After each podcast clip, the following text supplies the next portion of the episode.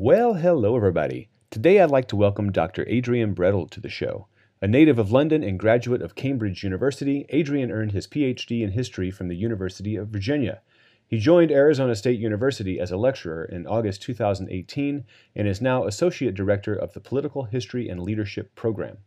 A specialist on placing the Civil War in a global context, he is the author of Colossal Ambitions Confederate Planning for a Post Civil War World which we will be discussing today. Currently, there is an exhibit at the American Civil War Museum in Richmond based on Adrian's research Southern Ambitions War for the Future. Adrian also lectures on 19th century American history, war and political thought, and the history of globalization of that period. Now, before we get rolling here, let me implore you to use your better judgment and head over to theroguehistorian.com where you can subscribe to this podcast and, of course, leave a rating and a comment about the show. I would love to hear what you think. Then it would be super cool if you follow me on Twitter at mkeithharris and Instagram at Keith Harris History. Okay, let's welcome Adrian to the show.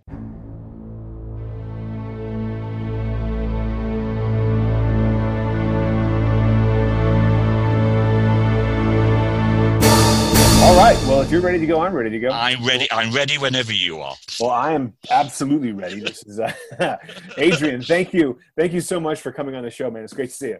Thank you very much. Absolutely. Now we have something in common. Uh, my listeners might want to know we we share uh, an advisor uh, in in Gary Gallagher, who was just on the show uh, a few weeks ago, and uh, we are both uh, alums of the University of Virginia, Mr. Jefferson's university, as it were.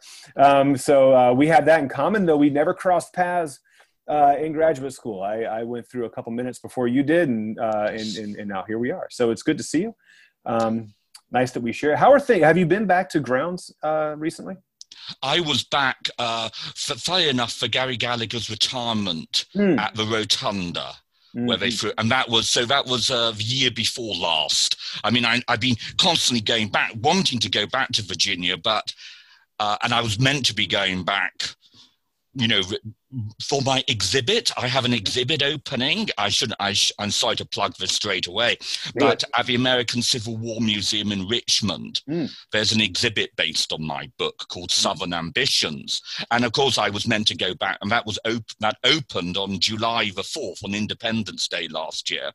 But tragically, I had to do a virtual sort of you know promotion thing mm. from here in Arizona. So um, I've been thwarted on my return legs to to to Virginia. I may, you never know. I'm hoping to go back at Christmas, but we have to push it out and maybe go back in the new year to see the folks at the Virginia Historical Society as well, who who who I want to try and catch up with as well as at the museum. Well, hopefully that works out for everybody. I know we've all had to make circumstance uh, uh, uh, sacrifices, you know, during uh, during these times. I mean, I, don't i, I go back east with my uh, my students every year. We go take a trip to Gettysburg and yes. travel, uh, and that was canceled uh, last year. It'll probably be canceled again this year. We usually go in the spring, and so that's uh, that's unfortunate. But you know, we'll see. Uh, we'll see how things go, and hopefully, we'll get things back online here pretty yes. soon. Now, you talk about your book. I've got it in my hand. it's, the cover, by the way, is uh, is is is lovely. Colossal ambitions: Confederate planning for a post Civil War world, and it's all about how uh, the the Confederates were thinking about what was going to happen once they had secured independence, uh, and then moving uh, forward after that. And I have to say that the book is aptly titled uh, because uh, their ambitions were quite colossal. so I think you got it right there for sure. Um, now, this is something that I think is, is really interesting because we don't usually discuss these topics in Civil War classes.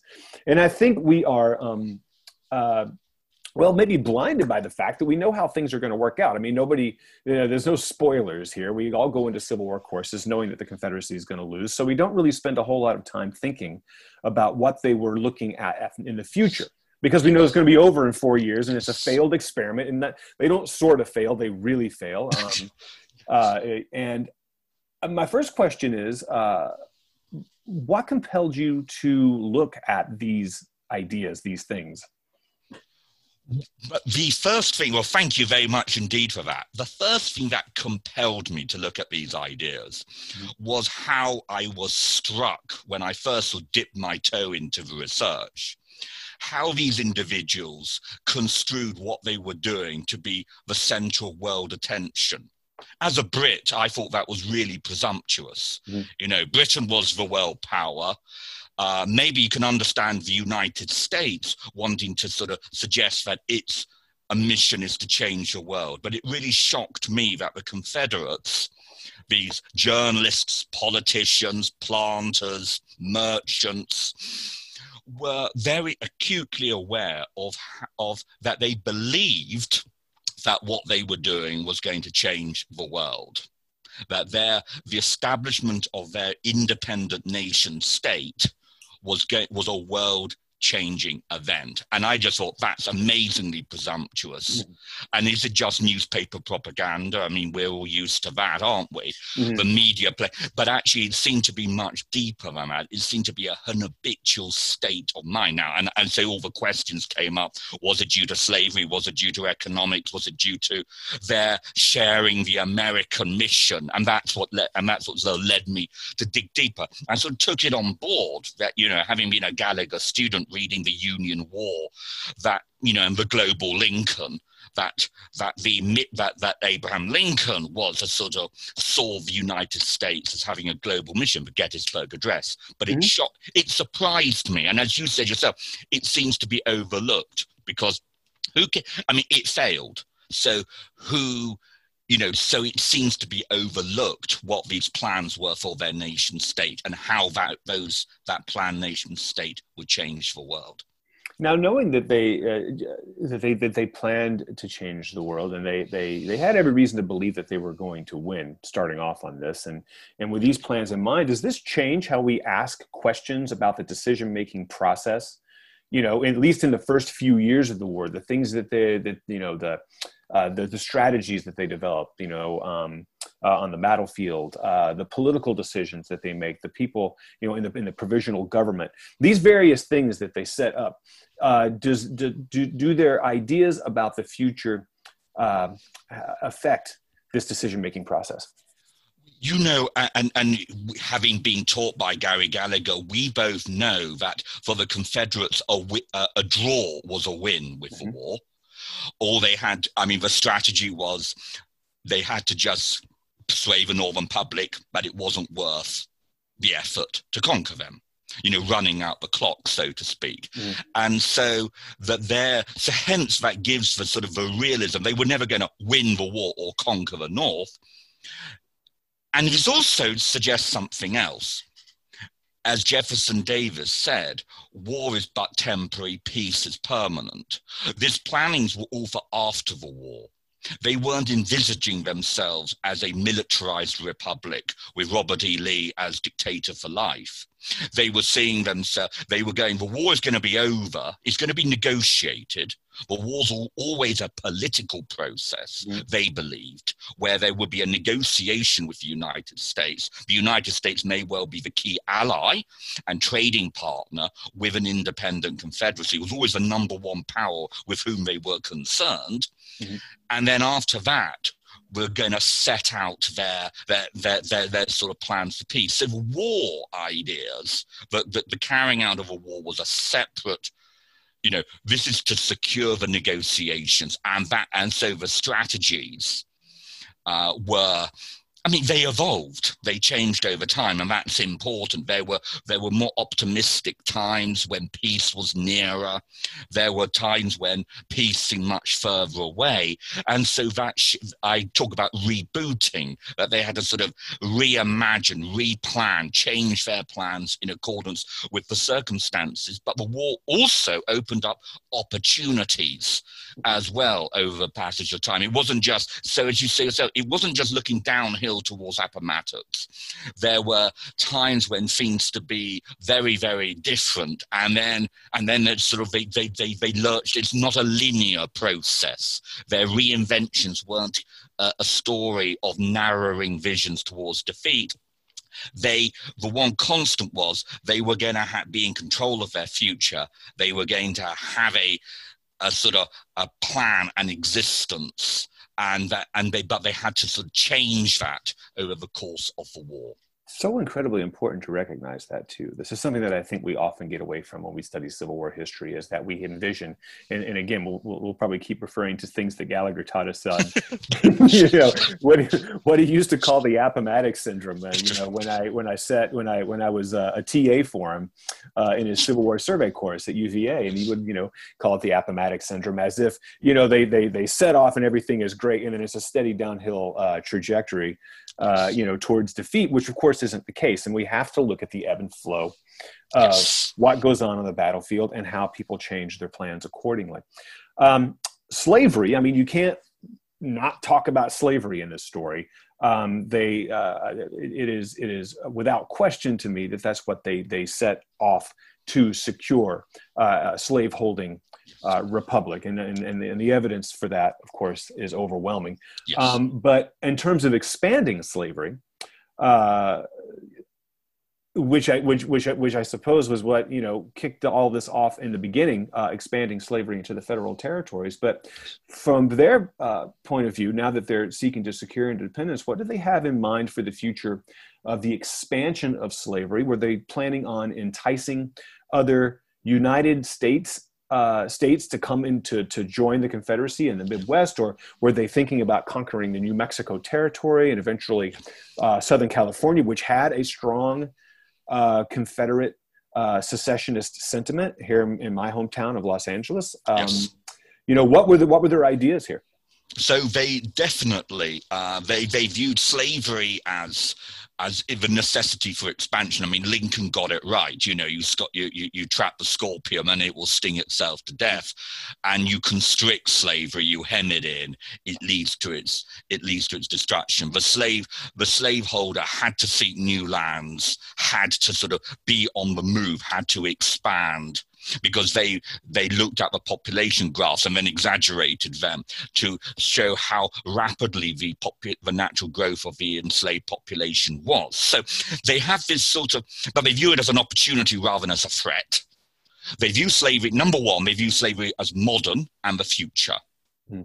They view other powers as hypocritical when they talk about abolition. They actually see because slavery is quote more is economically that they, they talk about they have all these positive arguments about how slavery is both less exploitative than the factory wage system of the of the of the Britain and the and the North.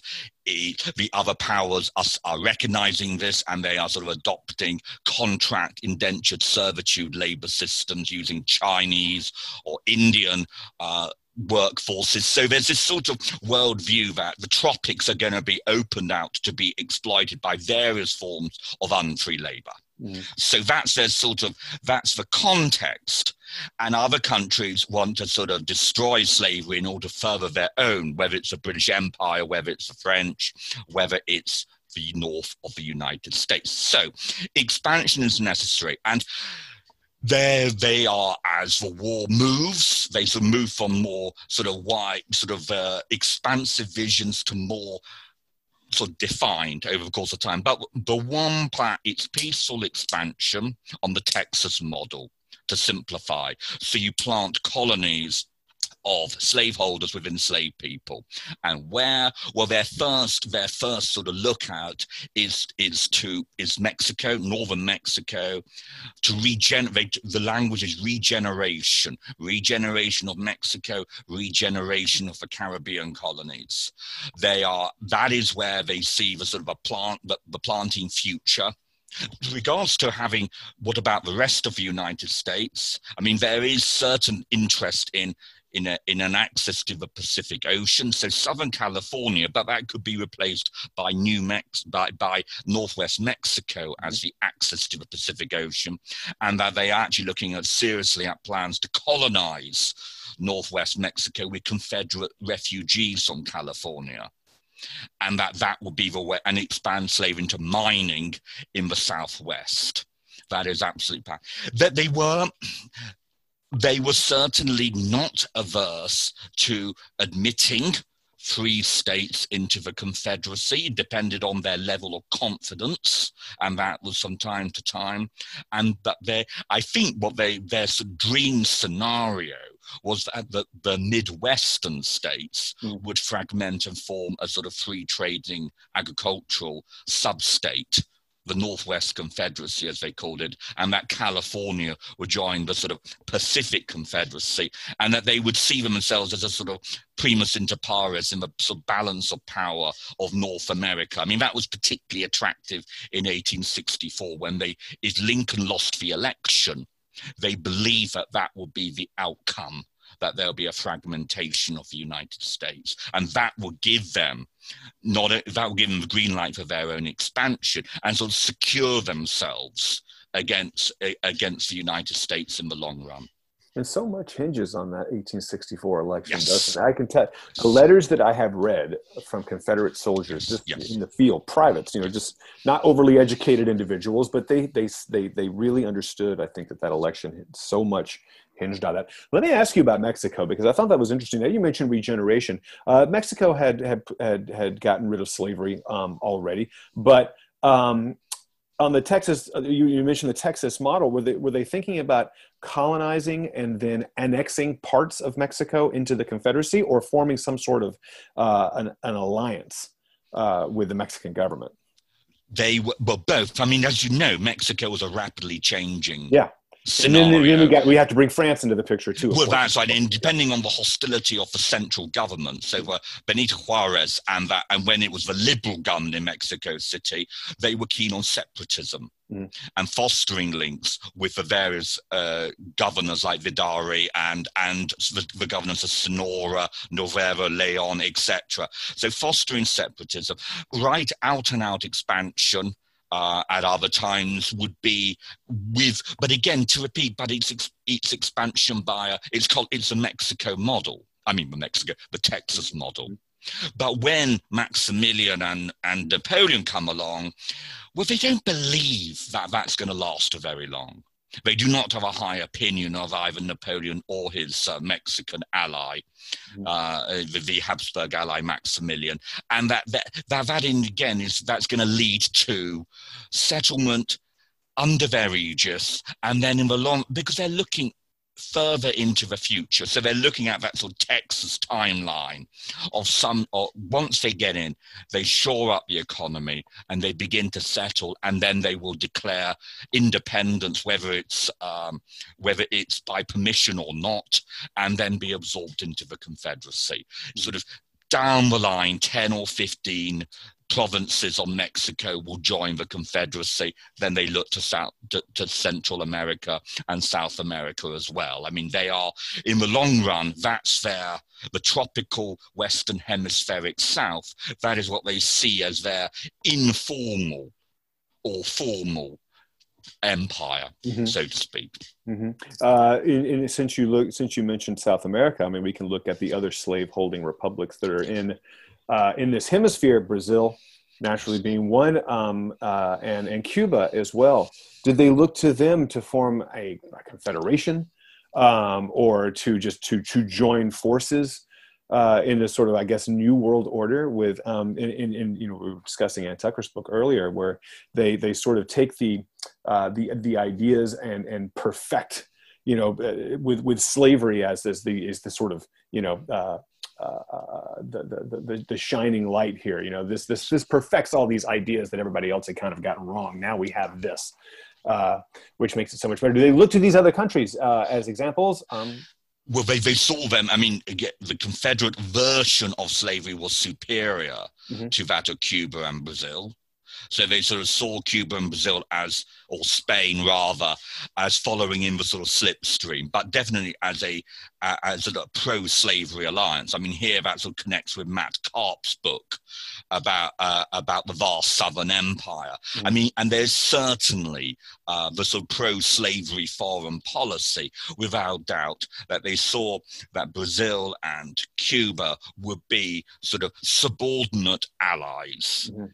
In this in this mission and and that that was and that was extremely and that was extremely important to them uh, as a sort of as as a way to sort of secure their own you know their own great power status that there are slave it was always good not to be the only slave power mm-hmm. that there were other slave powers, but it sort of shored up their their position as a sort of as a leader of other nations. Mm. So those two, uh, so Spain and, and, Brazil were very important, and that and that sort of. But they also believe, and they knew, well, they regard that they also adamantly believed that the future of slavery in those two countries was dependent on the Confederate sec- Confederacy securing its mm-hmm. independence. Mm-hmm. So that the magnitude that they knew that this that this um, that their independence were on which stood that these countries were sort of depend, therefore were sort of dependent upon them. So that again, that position of inferiority of dependence upon the Confederacy you know, however, whatever the Brazilians and the Spanish might well have thought, that was how the Confederates sort of viewed their view, view, you know, so their futures depended on what the Confederates did. And how do they envision uh, this future in terms of trade, free trade, um, and free market capitalism? I know that capitalism is something that comes up a lot these days with the intersections of capitalism and slavery, and some people believe that that is something that exists, and some people don't. Um, uh, you know, I, I, I often look at the uh, at the commentary from the you know the, the northern states at this time, and, and they were very much uh, they very much insisted that it was the slave system was antithetical uh, to just how they how they how they envisioned the future for free market capitalism, and yet here we have Confederates who are wedded to this system who see themselves as free market capitalists also. Yeah. what is that? I mean, you've got to Olmsted, and and indeed, and I'm sure you read the the sort of the soldiers' letters, the Northerners go, God, these people are backward. Yeah. It's sort of over and over again, absolutely. And and I think this is I mean, I, I my my te- my uh, sort of from from the evidence, what's this, what has what stood out to me was that I, as I said before, the Confederates believe themselves to be modern, progressive, yeah. but in a different kind of way to what the the sort of the, the sort of what we could term national economy, industrializing economy of the North and Britain their future was free trade was profoundly important for a whole host of political as well as economic reasons. That for them and and they saw not only was the future moving more pro slavery that this that this kind of labor force was the way of the future, but that also free trade or freer trade would be the future. It was not going to be a future of tariffs. Mm-hmm. It was going to be a future of tariff reductions mm-hmm. and openings of new markets. For them, it not only you know it, it sort of rationalizes expansion and maximum production of staple goods. But what they did not envisage was industrializing uh, if only it would be an unavoidable necessity in order to have an in, in order to secure their independence would be the only rationales. So if you like, they were political when it came to industrializing. Mm-hmm. Uh, economically, free trade and just grow, let's just put it simply, grow more cotton, maybe diversify into mining and other kinds of resources. And trade, trade. Because why? Because that makes other, because there's sort of rationale behind that, and this connects back to slavery make other countries de- interdependent on you. That secures slavery's future because you, you're doing business. Abolition is arose, they argued, because Britain worked via New York with the South. And that allowed abolitionism, that allowed people to have a luxury of their consciences. If you direct trade with the slave power, you will accept slavery. Mm. So their argument went. Well, you know, you, you've touched on a number of things here that I, I, I do want to bring up about their economic system, um, how they are so dependent on cash crop agriculture, uh, how this is important for uh, in, their, in a diplomatic uh, you know, in a diplomatic position around, uh, vis-a-vis the rest of the world, that, that cotton was so uh, uh integral uh, to that. Um, and then we discussed diversification. Now, mining uh, actually makes sense, and I can see that the, the slave labor system. I think you could adapt slave labor to mining just as easy as you could adapt it to, to agricultural pursuits. But the, the, the industrial thing is what I find a little perplexing. They do have some yes. industrial centers in the South, Petersburg, Richmond, Nashville. um, but but but you say that, that this is really not on the table that any diversification economically at all really would be mining but they want to keep putting more and more into cotton production. Yes. Um, so so how is it then? Are, do they just then use uh, their their position on free trade uh, to get industrial products? Yeah. Uh, that, that so that's that's how they're gonna they're gonna work it. They will. If the, the more you trade, the cheaper will be the manufactured goods mm-hmm. that you get back in. It's a sort of Ricardian comparative advantage. Stick to the knitting.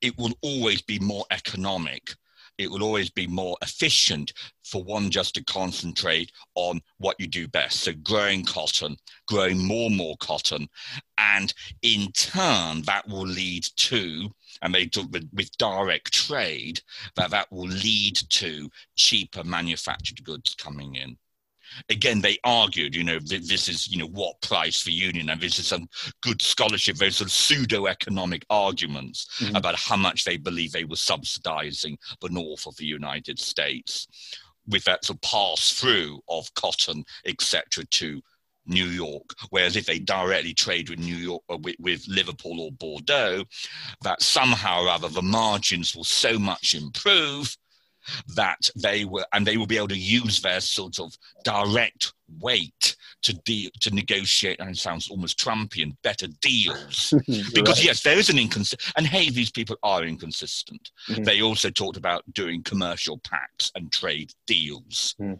with a low, lowering tab but with preferential rates and that that's what came in uh, as if you like the ideal is a free trade paradise but the reality intrudes and they sort of then go, well then we've got to sort of you know we're living in not the world as it is as we want it to be but as it is and hence we've got to sort of shore up our position with trade deals in order to sort of um, bribe, basically bribe or or economically blackmail countries. Right, hold them more, of more a King Cotton. Sorry.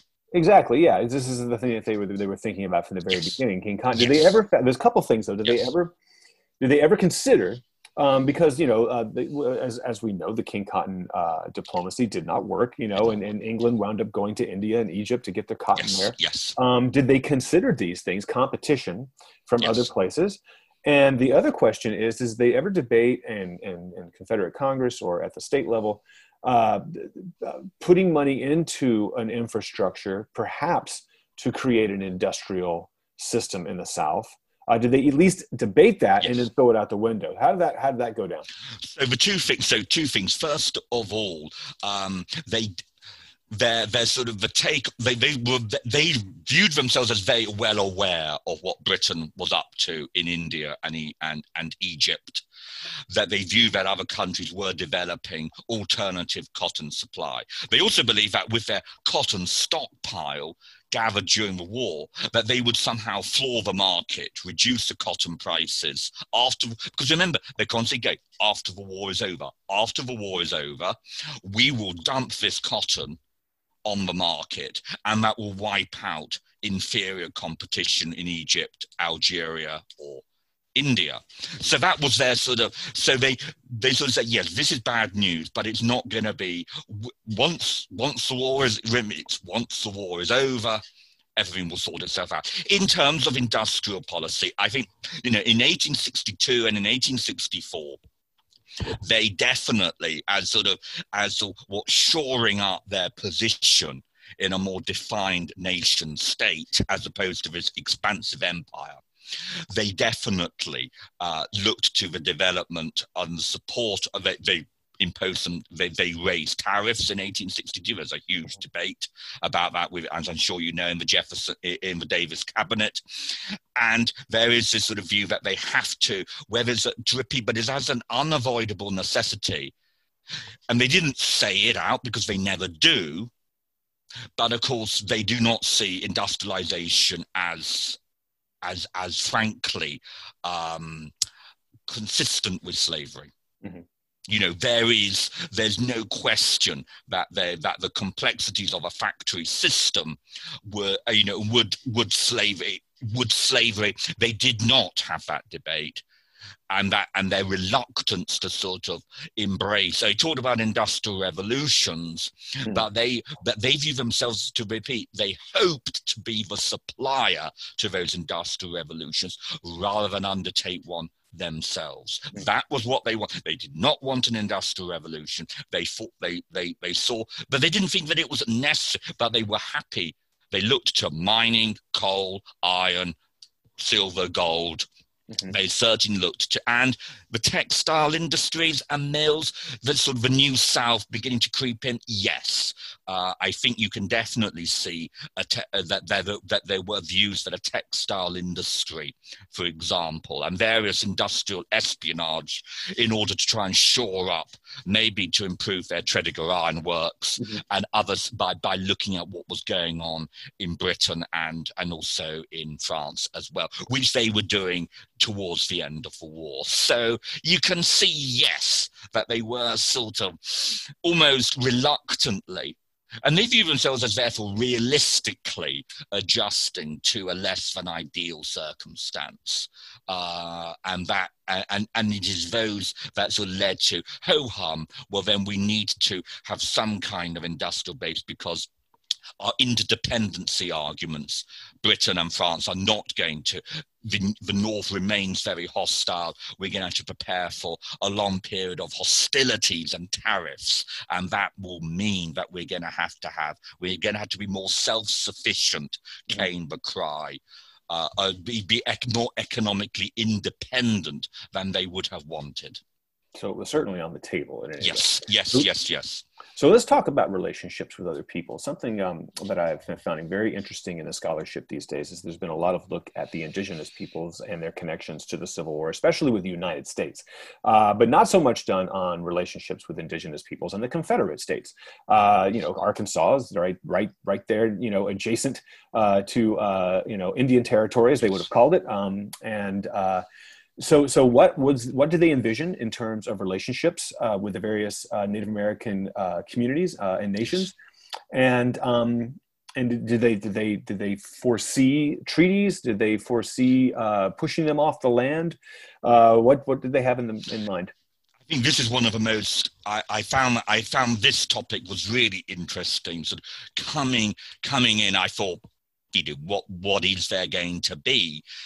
Uh, and the answer is, I mean, and this, I mean, it is uh, very as complicated as the Native American community is. Mm-hmm. I mean, there are there are a wide variety of different approaches, but to bring it to that, number one, they viewed themselves as more benign in their treatment of Native Americans than the United States that they would be that the Native Americans would prefer to be associated with the Confederacy than with the United States, and that they would be part of what I what I see as a I mean this is something that's evolving, but as part of a sort of racial hierarchy mm-hmm. where Native Americans would insert, because of course some as tribes, as I'm sure you know, were actual slave, the Creeks and the Cherokees, mm-hmm. as slaveholders themselves.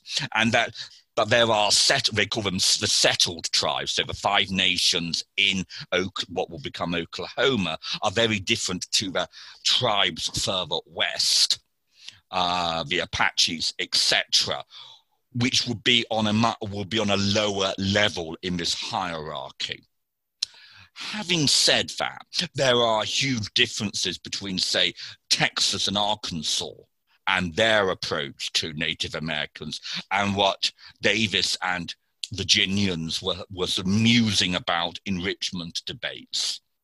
Because you can see that there is more hostility and you know we want to take the we the, with with especially further west you went there was a good deal more of a sort of old fashioned repression expansion, driving off land, etc. Whereas I think the Confederates would view themselves as a benign incorporation. You know, when they have their seats in Congress, there's a committee established, there are observers, and there are debates about whether they should be fully fledged representatives. Will there be a state?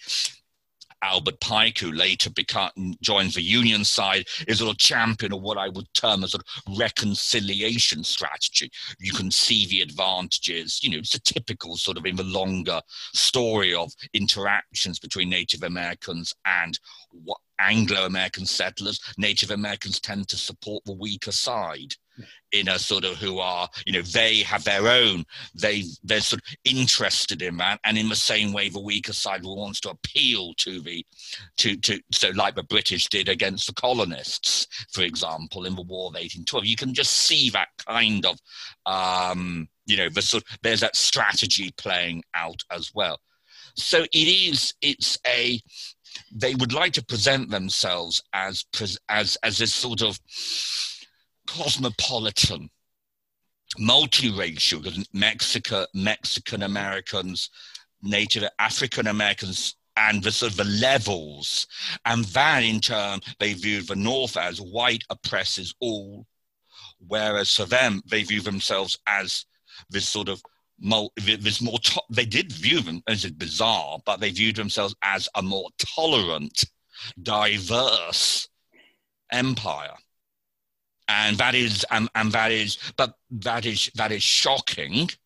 But at the same time they put a lot of that i mean this is that is what that is what their plans envisaged. Mm-hmm. and it remains. I mean they continue to remain. I mean again it's about status. If you bring these people because i mean you know part of you know this is the great power argument. You know they have to have because they know that, that, great powers have rights and responsibilities.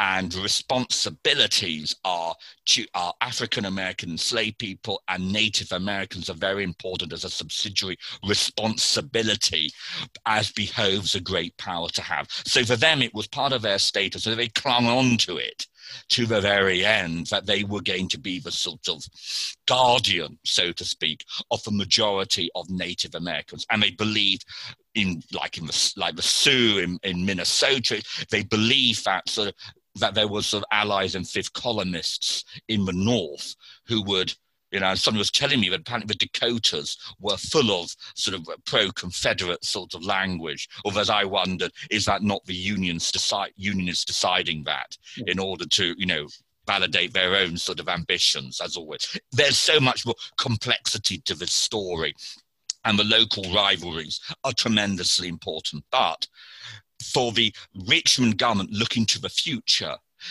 this was very important to them that the Native Americans would have a defined place in the sort of Confederate polity of autonomy, but with but incorporated within the state, uh, but with a generous, you know, with, with well, they boasted at as being a more just and tolerant and benign and humanitarian vision than the one presented by by the United States itself they do have a very it's a, it's a very strange way of looking at humanitarianism. I mean, this the old yes. slavery is a positive good uh, yes. argument would would would take that same kind of position. Um, I'm wondering, do they ever use um, do they ever try to entice uh, Native American communities to come into the Confederacy based on previous track records with the United States government?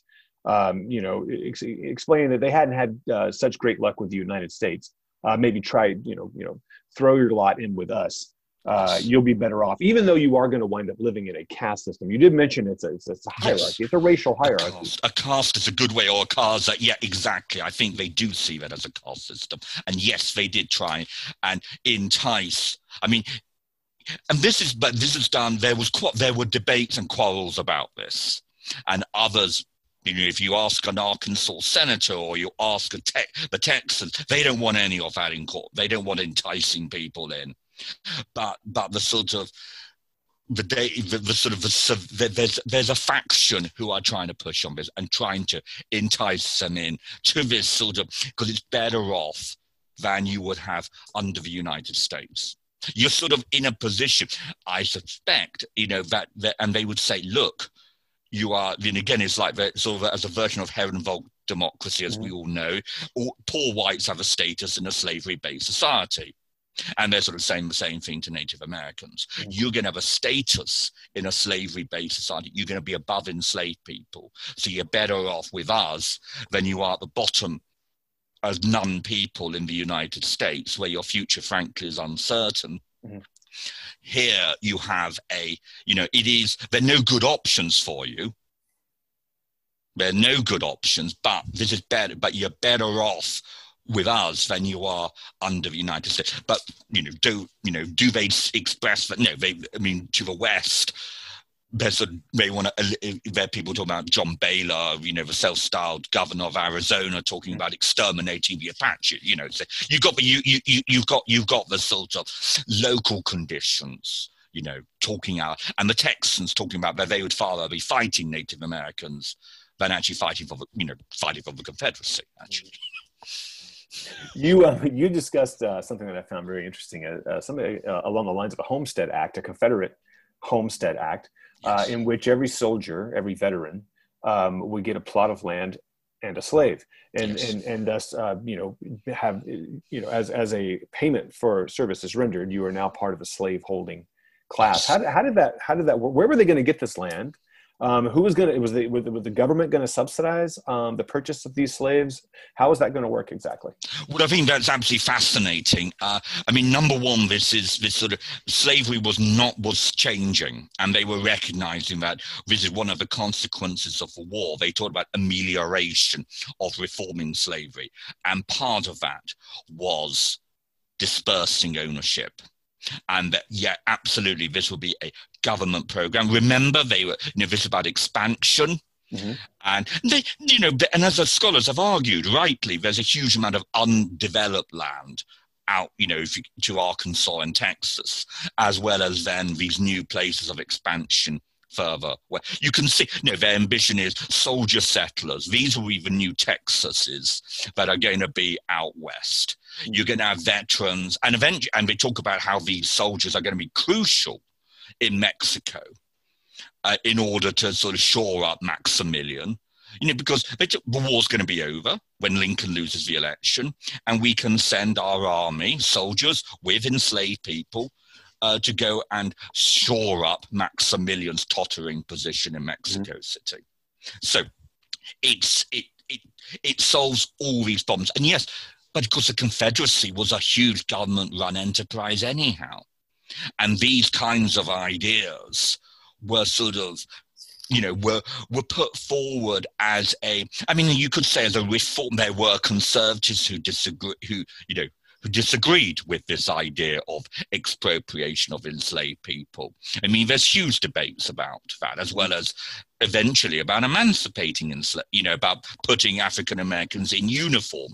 Mm-hmm. Um, and and I think the important point is that they were they thought that they were adjusting to circumstances, that this would stabilize slavery if you die, if you dispersed the ownership away from the big planters towards a more equal based society that that would both control the enslaved people and yes and deal with a big they talk constantly about how much debt they were going to have at the end of the war and how were they going to pay it off mm-hmm you know, because again, they wanted to be a treaty credit worthy nation, rather right. like the United States in 1783, 1789 with the Constitution. They believed that they were going to have the same problems and that therefore that required reform. That required a more fiscal, a, a fiscal state part of that was exporting a huge amounts of cotton, raising tariffs, but others were about, yes, trying to sort of stabilize the society and expand the society at home. I've had a lot of guests on recently that have discussed the Confederate war effort in a global context. Uh, Ann Tucker, yes. we mentioned a minute ago, Niels Eichhorn yes. uh, has been on, Paul Quigley uh, came on. We talked about reconciliation in a global context, some really interesting uh, stuff. And we've really, uh, a lot of that has gone back to um, the revolutions, the European revolutions of 1848. Um, do you believe that Confederates understood themselves as part of a revolutionary trend that seemed to be going on worldwide mm-hmm. uh, through in, in, the middle of the 19th century? Do they see themselves as part of this or something um, exceptional? I mean, Confederate exceptionalism. How about that? Yeah, I think that's a great question. I mean, I teach a class on the Civil War and a global perspective, and I use Andre Fleche's book, who, uh, yeah. you know, and as a as a novel. And, you know, and I was and I was thinking about uh, uh, and, and thinking about that uh, at length about the age of revolutions and and The, my answer is twofold on this because I am. Uh, they viewed they viewed the sort of struggles for self determination in Europe as as encouraging developments. Okay, but at the same time, they viewed themselves. They were not just another Italy, let alone a Poland or Hungary, i.e., failures, or a weak new country, Italy they view themselves as the fifth largest economy on earth. They viewed themselves as a great power. And that's why. So they had a sort of, you know, they looked at the European struggles for self-determination, that they were they were the culmination of it. They were bigger than all of it, but that it was part of history moving in their direction. Um, you know that this is that there is these are you know that this so there's 17 i mean as i what the revolution that was most important to them is 1776 mm-hmm. the european revolutions are you know they are you know they are they look at that and they see that these are encouraging trends toward and that you know that that supports our our our own you know our, our, our own but we are we are very different to them we are Americans, we are bigger than them, and that that is that, and, and those are sort of those are fine, but we're something very much bigger and different to that. Mm. So I'm sort of slightly uh, because again, it, it's they yes they see themselves in this huge global global trends without I mean that that's that's what I sort of they have a world view, a world mission that they have. Uh, and that so very profound in their sort of sense of where they as to where they fit in but it is as a great power rather than as this sort of struggling country seeking recognition. Uh, they are that that is that that's by the by for them it is it's about their, their quest for their quest as an, to be founding a, a slave-holding superpower is something that is very dis, different and sort of rather more transformative than the struggles for self-determination in Europe. So they did have the, a sense of Confederate exceptionalism, like the yes. like, like, in the United States, they had a sense of American exceptionalism. Yes, uh, I think that's a very good question. I actually hadn't really thought about it until you've. Re- I mean, you've asked a very. I think they because they view themselves. Yes, they are a slave power, but they view themselves as a different slave power. Mm-hmm. They view themselves, uh, and they view them that maybe they want the world to become less exceptional and more aligned with what they see the, the future. They might be exceptional now, but the future is moving in their direction.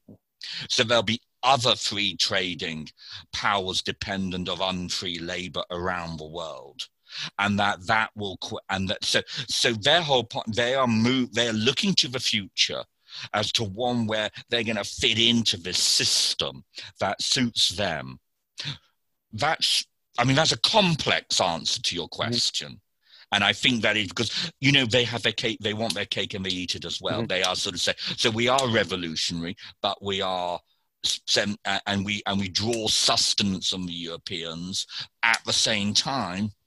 We are also uh, exceptional Americanists who are sort of who are not only more powerful but are very very different with our slavery-based economy to what to what is happening in in Europe. By the time that Lincoln is reelected uh, in, in November of 1864, and we mentioned earlier that so much of this hinged on that reelection because yes. Lincoln was determined to carry this carry this out to, to United States victory. Um, I'm not always 100% convinced that everybody went, okay, that's the end of it, and it's only a matter of time now. I'm I'm I'm I'm the on the other side of that coin. I think there are plenty of people still hanging around going, if we could just you know that we just need we're almost there you know we can just hang they're, on.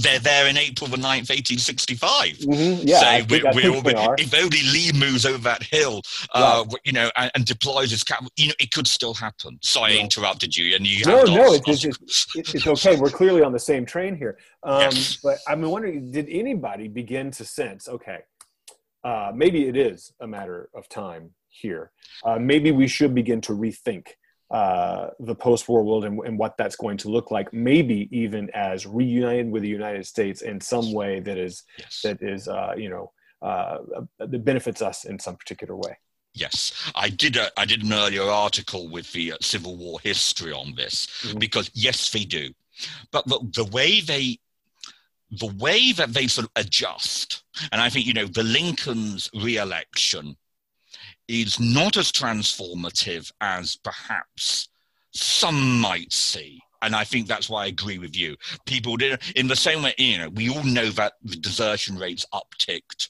Mm-hmm. But then again, it was winter and they always uptick in the winter time. And Lee's army was back to pretty well full strength by. March 1865, as we know. So it is, you know, they, and they were carrying on. What did they, but if you like, the policy wonks, the policy makers, the pundits, thought, well, we've got to rethink our relationship with the United States. That and remember they are always looking for negate. People like Alexander Stephens are mm-hmm. often were, were, were talking about that we need a new relationship with the United States over and over again. And I think Morse moved into that column. But that doesn't necessarily mean that they were becoming, they may ha- also hate Jefferson Davis, but that doesn't necessarily mean they were ditching the Confederate project. What they were saying was because it was impossible for them to do that. They, they could not imagine a future where they were not going to be in control of their destinies. Mm-hmm. But they were going to have to qualify the meaning of independence. Our meaning of independence was something very different to what they understood that it could be autonomy. There were various, and this again is where Europe is instructed because they were looking at Europe, they were looking at the German Confederation they were looking at these uh, and the sort of dispersed empire. You know, they would look at you know, so self determination was always somewhat sort of was a more ambiguous for them because you know, as a loosely governed weak empire was something that really appealed to them particularly in that final phase of the of where they recognize look we're going to have to swallow we're going to have to sort of invest in a cooper- collaborative regime with, Europe, with, with, the United States. We might have to endorse the Monroe Doctrine and maybe jointly apply it. And we all know the sort of a famous Francis Preston Blair meeting mm-hmm. with Davis. And Davis goes really excited about this whole idea of an empire, overlooking this a one nation idea, but towards an, a joint empire to the south. And so they're sort of going, we are we can be in a position to support the United States in a sort of win-win scenario. There may be a sort of some limited federal authority, and you know Calhoun's dual presidency, you know their homegrown American ideas on this, art, reversion to Articles of Confederation, uh, and that that would sort of assuage the northern pride, so to speak.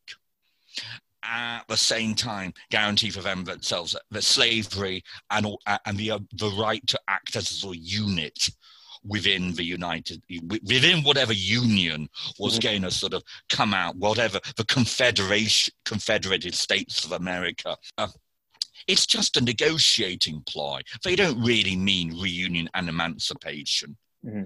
They're just sort of saying that in order to keep their own base happy, you know, because they are all small d Democrats and they, they, they sort of understand the northern public opinion. And so for them, well, we need to, but they don't, but we can come to a bargain. And providing we have armies in the field, that can always improve our leverage. So, what doesn't end with Lincoln's election is their belief that they can cut a better deal mm-hmm. with the United States. Something may turn up. They're optimists. Now, so, there is a point when delusion and some like to say delusion comes in, but I think we have to be careful about saying that people are deluded. Mm. They, their, their context, their understanding, they, they simply just could not accept that there wouldn't be a smoke filled room, a mm-hmm. meeting of commissioners. Uh, on both sides that would hammer out something. I remember shock of April 1865. It's I mean they just talk about bewilderment, disorientation, etc., etc., etc., because that is it's really late in the day that those that those illusions are proven to be illusions for until then it's seen as a very tangible reality for it but yes with a with a unite some form of united states or joint foreign policy there was so a tight commercial pact except were these are sort of uh, ideas that they thought would be very appealing.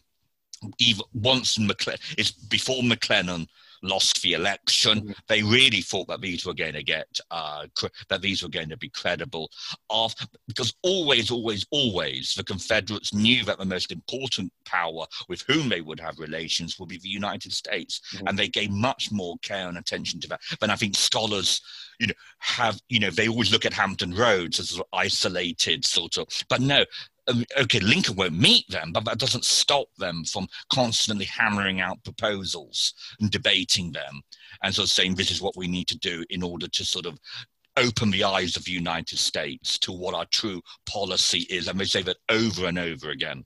It's so important, and, and I'm glad we're stressing this. It's so incredibly important to stress in the classroom that yes. there are multiple roads down which these men could have traveled uh, yes. Of course, we know the story, and we started the conversation off with that. We know how things are ending, and and and and, and as you know, as veterans You know, that that's a, you don't you don't go come at it like that. You know, you, you need to come at it looking at it from their perspective and looking forward. And this is something that I really, if anything, if I any of my kids leave my classroom, they come, they leave with that. Um, you know, with, I, I, hope that they embrace the material and love the material and, and engage with it the way that you and I are. But I really want them to leave with a sense that we have to read history forward um, always knowing that these, you know, there are the smoked filled rooms and you don't know what's going to come out at the end of the day in those rooms. Absolutely. And just a second, because I know you, you know, to tell the kids that it is, you know, I, I think that you don't understand Lincoln's achievement or mm Frederick Douglass's achievement without seeing how the real risk that somebody could have cut a deal with the Confederacy. mm a real, a real, that was a real, I mean, we all know William Henry Seward, you know, and the compromisers. I mean, we, you know, we know, but this is a real risk. Shuck, stop this war. Let's cut our losses. You know, Horace Greeley and our, you know, the the the, the concert, particularly in that time in 1860, in the in that summer of 1864, mm. when Lee is bleeding the Union troops white uh, you know, the, you know, a, a, and in the Overland campaign, the Northern public opinion so high with U.S. Grant in command. You know, he's our man who's going to take out Lee, and that sudden collapse mm. in morale, and you know, and the Confederates are. This is when they're in their realist phase, so to speak, and they're going, "We mean you no harm. We're not going to threaten you." Let us go. And mm. we and let us let and you do your you you already proven that you're a great power north. You're the you've got the largest fleet on earth for goodness sake. You've just overtaken the british. And you you know you've got an army a million we know we know that you got you know an army a million strong standing up. So you've got nothing more to prove. Let us go. And and you know and you need and that and that and that is such a you know talk about decision you know decision points and how history could have gone in different ways and how much we rely on on the achievements of people in the past to have seen that off. Because as i argue there was no coexistence with the confederacy. It was going to expand and uh, and and and, tra- and take the world in a very different direction. So you know i'd like to think that there is that there is that there is something there that i think is a what I would term a sort of useful in the classroom kind of thing. To you know, history can go in different directions. Nothing is inevitable. Those mm-hmm. battles have to be fought and won. Absolutely, absolutely. One last question I have for you is: when all this was over, um, all said and done, what became of the these Confederate visionaries? Uh, did they leave and go to Brazil? Uh, did they shake stand at the Potomac and shake their fist? Did they they did they re- they rejoin uh, you know the, the, the American politics and do the best they could for uh, you know the, what was left of their states? What happened to these guys? Well, like Professor Tucker, I've sort of done a sort of epilogue chapter mm-hmm. in, a, in his a book called Reconstruction and Empire. The Dave Prior out in New Mexico is, is the editor. And that's coming out hopefully in 2021 or 2022. I, timelines at the moment are not. But, but I talk about how, yes, what happens to these individuals after war. And it's a fascinating story. I mean, there's this sort of moment of of of some just fling, you know, flounce off to Brazil or mm. flee to London or stay in London. Bewilderment, you know, I don't know what to do. Uh, kind of sort of, uh, and then you find within a very short time that they are coming out with, and I think this is, you know, this work on reconciliation fascinating, but they're coming, that they are repeating their Confederate ambitions within the context of the United States. Mm-hmm. That these are much more, they're not just mouthing off about the old South, and they're not tur- uh, and they're not just sort of turning inwards sort of like like a sort of candide we must cultivate our garden kind of attitude they are talking again about northwest mexico free trade they're sort of taking out you know they're, you know they're, they're, sort of pulling out with the obviously with the with the fact that slavery has gone and that their whole worldview has been upturned but within a few years through the Democrat Party, they are they are coming back with a sort of what I would term a sort of free trade imperialism. Um, that they see themselves uh, the the so that sort of almost their legacy is the open door uh, in the long run that and the fascination for Pacific and the future and that they draw on their own Confederate because the Pacific for them was the future in the Confederacy mm-hmm. and that they pitch back upon that uh, with a sort of with replacing independence and slavery with state with as we all know with with a sort of state rights limited federal government. Sort of, but that sort of bears i mean there is with those final iterations that we talked about with the negotiations with the united states there is continuities with the confederate plans that are quite, you know, which are really quite loud. And then, you know, within a, some are in poli- some are in prison, some of them, but they view they come. There's Lee commands them to return from. Mm from their uh, from, from, from Brazil and Mexico, and so, so you sort of see this sort of reluctant um, sort of uh, upping sticks and returning. They've had their moment of sulking in their tents, and then they and and then they they sort of come back and brush themselves down uh, within a few with those who haven't died really of those they, they, they, sort of, they come back from retirement mm-hmm. actually on the whole, those that I, I've only really only done a small subset in Virginia, but they they do they they they they, they retire for a few years, but then they're back.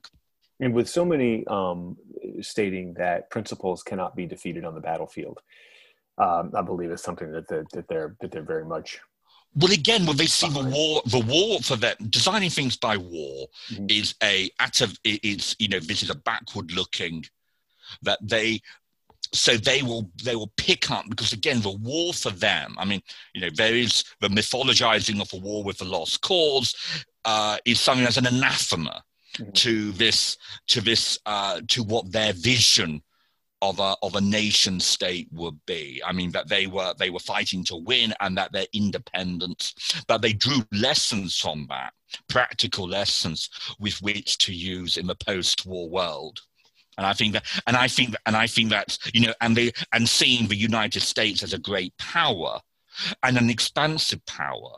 But of course, if you if you have a proactive expansionist foreign policy, that hopefully means well, some would argue that means more government. You need a bigger federal government, therefore. Mm-hmm. But I would just say, well, the federal government is doing so many other things that it won't be so much bothered with domestic issues, which of course they are also trying to sort of push through, as as we all know.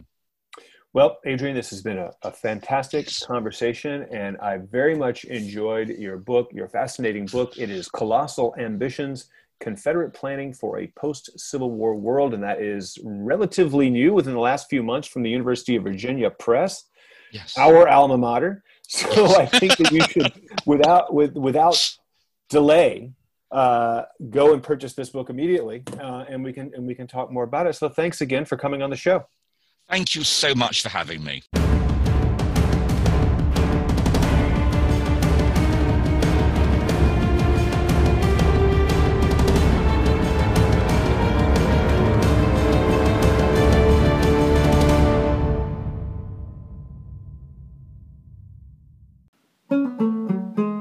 So let me take a sec to tell you all about an exciting project I've got going on at Keith Harris History. I've transcribed and podcasted a series of letters written by Confederate prisoner of war Henry A. Allen. Allen was an officer in the 9th Virginia Infantry who was captured at Gettysburg at the Bloody Angle, the culmination of the Pickett Pettigrew assault on July 3, 1863. He served in various prisoner of war camps for the duration of the war.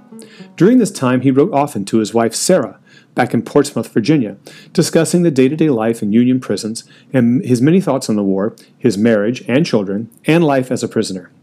I am currently annotating these letters to fill in the missing information and provide links to useful resources concerning Allen in particular and the prisoner of war experience in general. This is an ongoing process where I'll be adding new information and revising my commentary as my research on the topic develops. So please go to keithharrishistory.com, click on the podcast tab, and have a listen to the Civil War letters of Henry A. Allen. From there, you can explore all kinds of resources and book suggestions that will help enrich your understanding of Union prisons and Confederate prisoners.